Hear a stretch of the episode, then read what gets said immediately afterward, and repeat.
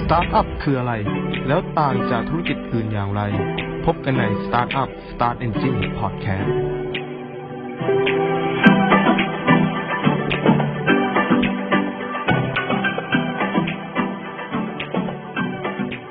มาสู่ part ที่ 2 กันแล้วนะครับ กับเรื่องราวของสตาร์ทอัพในวันนี้จะเป็นเรื่องราวที่มีชื่อว่าสตาร์ทอัพต่างกับธุรกิจออนไลน์อย่างไร ผมจิรโชตจะขอรับหน้าที่บรรยายให้ฟังเองครับ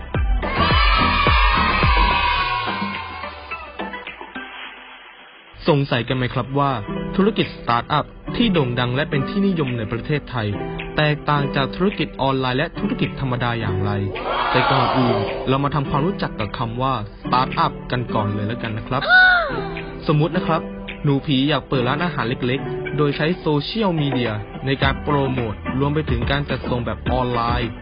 และแบบนี้ร้านหนูผีจะถือว่าเป็นสตาร์ทอัพหรือไม่ ผมจะให้คุณผู้ฟัง ได้ใช้เวลาในการคิดครับ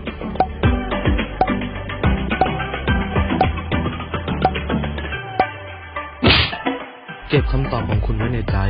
แล้วมาฟังกันดีกว่าครับว่า ร้านอาหารของหนูผีเป็นสตาร์ทอัพหรือไม่คำตอบก็คือไม่ครับเอ้าทำไมล่ะ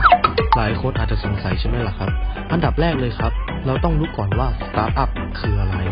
สตาร์ทอัพ ก็เหมือนธุรกิจธรรมดาทั่วไปนั่นเลยครับ แตกต่างกันก็เพียงจะเป็นสตาร์ทอัพได้นั้น จะต้องเติบโตอย่างรวดเร็ว แต่มีระยะเวลาที่สั้นมาก ใช่ครับ ธุรกิจของสตาร์ทอัพจะต้องมีอัตราการเติบโตอยู่ที่ 1,000%ในระยะเวลาเพียงแค่ 1 เดือน ไม่ใช่เรื่องง่าย ๆ กันเลยใช่ไหมล่ะครับproduct ของสตาร์ทอัพส่วนใหญ่จะต้องพึ่งพาอินเทอร์เน็ตอ้าวแบบนี้ก็ไม่ต่างจากธุรกิจออนไลน์สิเดี๋ยวเดี๋ยวใจเย็นครับ รูปแบบ product ของสตาร์ทอัพจะเป็นรูปแบบของบริการมากกว่า product ที่จับต้องได้ ถ้ายังไม่เห็นภาพ ผมจะยกตัวอย่างสตาร์ทอัพที่ประสบความสำเร็จ ซึ่งบริษัทที่ผมจะกล่าวมานั้น เชื่อว่า 80%ของผู้ฟังรู้จักกันเป็นอย่างดี เช่น Line Instagram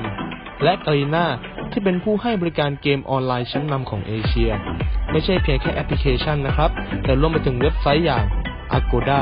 Canva เป็นต้นครับ เห็นไหมล่ะครับว่าสิ่งที่ผมกล่าวมาทั้งหมดเนี่ยมีผลต่อชีวิตประจำวันของพวกเรากันทั้งนั้นเลยใช่ไหมล่ะ ยังไม่จบครับ อีกอย่างเลยเนี่ยที่เป็นเอกลักษณ์ของสตาร์ทอัพก็คือสามารถรับลูกค้าได้จำนวนไม่จำกัด อย่างร้านอาหารตามสั่ง ร้านอาหารขนาดใหญ่ ก็ไม่สามารถรองรับลูกค้าที่มีจำนวนไม่จำกัดได้ แน่นอนครับ จะไม่เหมือนกับ Line หรือ Instagram ที่สามารถรองรับจำนวนลูกค้าที่มีอย่างไม่จำกัดได้ และอีกส่วนหนึ่งที่สำคัญของสตาร์ทอัพ จะต้องเป็นองค์กรที่มีลูกจ้างคงที่ แต่มีอัตราการเติบโตที่ก้าวกระโดด เรามองว่าเราเป็นเจ้าของร้านขายยานะครับ เรามีรายได้เติบโตขึ้นเนี่ย แล้วก็อยากจะขยายสาขากันใช่ไหมล่ะครับ ก็ต้องจ้างพนักงานกันมากขึ้น จึงไม่สามารถเป็นสตาร์ทอัพได้นั่นเองครับ